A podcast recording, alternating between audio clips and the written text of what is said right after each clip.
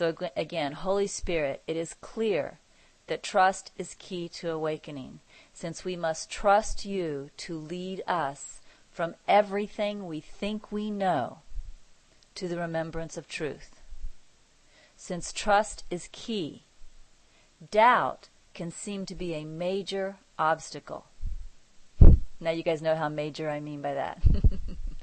what can you share that will help us through doubt? Okay, so here's the first answer. Holy Spirit said, First, I would ask you to remember what you want. You are the Son of God. What do you want? Is it the experience of separation? Or is it the remembrance and knowledge of truth? Now I'll tell you exactly what Holy Spirit is doing here.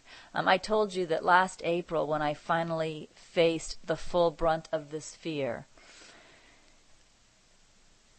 that somehow either my trust or my remembrance was stronger than the fear because as I laid there experiencing the full brunt of the fear, I knew that it would pass and that I would be okay, that I would not doubt anymore.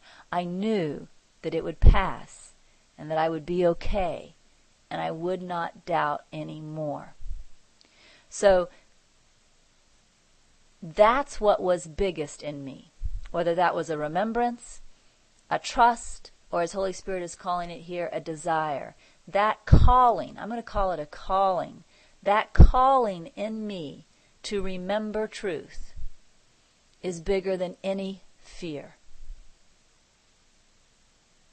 That calling in me to remember truth is bigger than any fear. So, what Holy Spirit is doing is reminding me to get in touch with that calling, that willingness, that desire to awaken, to remember truth. Because Holy Spirit knows that when I'm in touch with that, I'm in touch with my strength. And no fear can stop me. No fear at all can stop me when I'm in touch with my strength. So that's exactly what Holy Spirit's doing here in just a couple of sentences and a couple of questions. Holy Spirit is putting me in touch with my strength because that's what's going to pull me through the doubt. So again, Holy Spirit said, first, I would ask you to remember what you want. You are the Son of God. What do you want? Is it the experience of separation? Or is it the remembrance and knowledge of truth? So I came back with a but, and I'm always, whenever I see the word but, I'm always remembering an article I saw in a Pathways of Light magazine once. And the title of the article was Ego Has a Big Butt. ego has a big butt. So I'm coming back with ego. Um, I'm answering Holy Spirit with ego, and I start with a but. But, I say, in times of strong doubt, we doubt that there is a reality beyond our current experience. And you can see this is that huge fear I described to you all, the fear that brought me to my knees. We doubt that there is a reality beyond our current experience. We may want it, but we doubt it. And that frightens us. And I'm kind of curious again who the us was here because um, I didn't usually use that language at that time. And I know I'm speaking about my greatest fear, so it's interesting language. Maybe it was just easier for me to write with the us instead of the me. I don't know. Mm. But notice I'm I'm really describing how much this fear frightens me. Even my greatest strength, my greatest strength, which is my willingness or my desire to awaken, I'm afraid that even that is not enough to help me with this fear.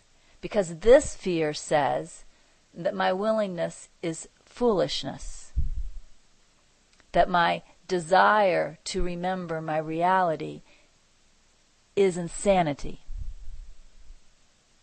Because only the world is real. And to want something else is stupid.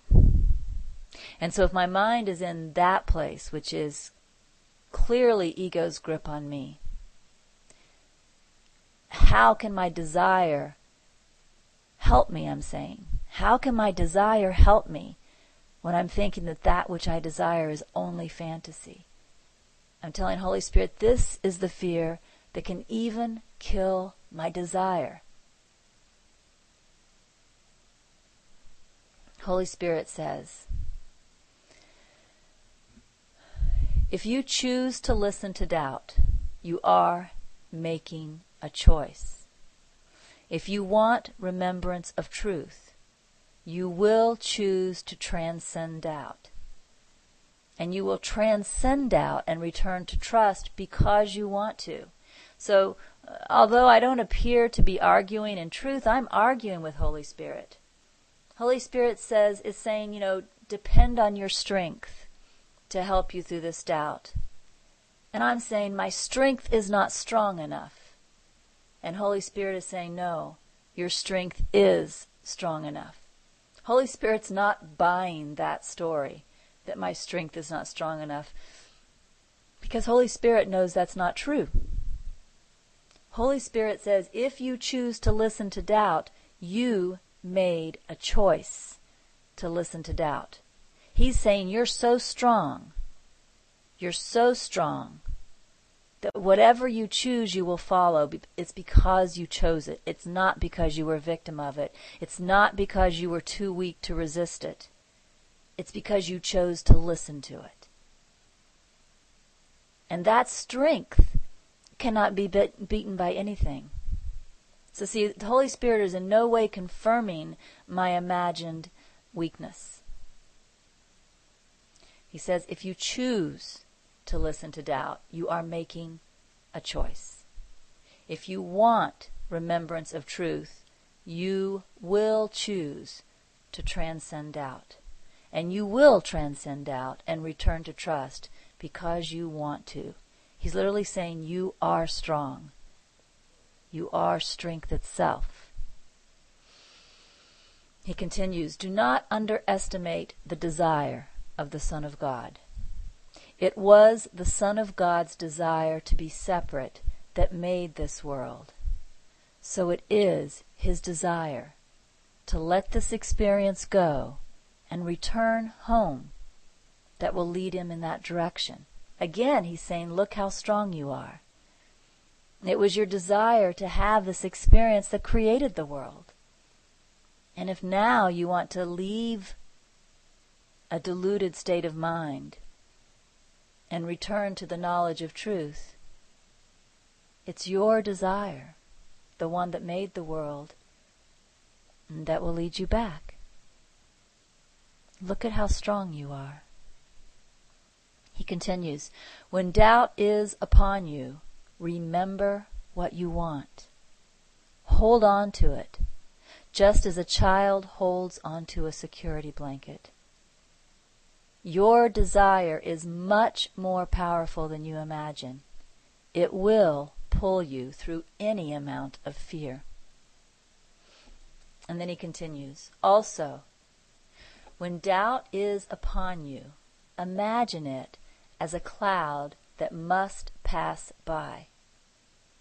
Rest with your remembrance of light and your desire for light until the cloud has passed. This is funny to me now because, you know, I haven't read this message since January of 2006. And of course, now, you know, as Paul Harvey would say, I know the rest of the story. so I know that like a year and a quarter later, you know, in April, no, two years and a quarter la- later, right? In April of 2008, I know I took the advice that's in this paragraph. I know that it was in April of 2008 that I rested. I, like I said, I literally laid here on the love seat with my tongue hanging out for a week. But that's exactly what I did. I rested through that fear and I just let it come up and consume me and leave. In other words, it didn't really consume me, but it felt that way. Um, and I told you that as I laid there, remember what I told you? I knew that it would pass and that I would be okay. Remember? So I took the advice of this paragraph two years and a quarter later. So I'm going to start the paragraph over. Also, when doubt is upon you, imagine it as a cloud that must pass by. Rest with your remembrance of light and your desire for light until the cloud has passed. Know that the cloud must pass, for anything that is not of truth cannot last. Its passing is evidence of its own reality. And right now, I just want to tell you that um, I'm feeling a wave of gratitude because I told you that I have not suffered with this fear since I spent that week on the love seat. And Holy Spirit says its passing is evidence of its unreality. And then Holy Spirit says, and then notice what did not pass, what you kept with you, even in the darkest moments within the cloud. And this is true too, guys. I'm really, I'm just feeling a ton of gratitude now. Notice what did not pass, what you kept with you, even in the darkest moments within the cloud. It was your desire for God, for love, for oneness, for peace, for joy, and for truth. Excuse me, I think I might cry. Having now experienced this, this is just so beautiful to me. He says, so that must be what is real. Because that is what did last and did not pass away. And since that desire is within you, it must be that the remembrance of truth is within you too. For it was your remembrance that fueled your desire to remember. Uh, remember I said I said I wasn't quite sure what got me through the week, uh, whether it was my trust or my remembrance. Well, here's the answer right here. He says it was actually remembrance. You know, not full remembrance that we would call mm, awakening, enlightenment. But that which held me through the week was a remembrance. It was a knowing, and I, and I described it as a knowing. It was a knowing, not a hoping uh, it wasn't a hoping, it was a knowing that this would pass and I would be okay. It was my remembrance that got me through that week of looking at the full force of doubt so that I could let it go.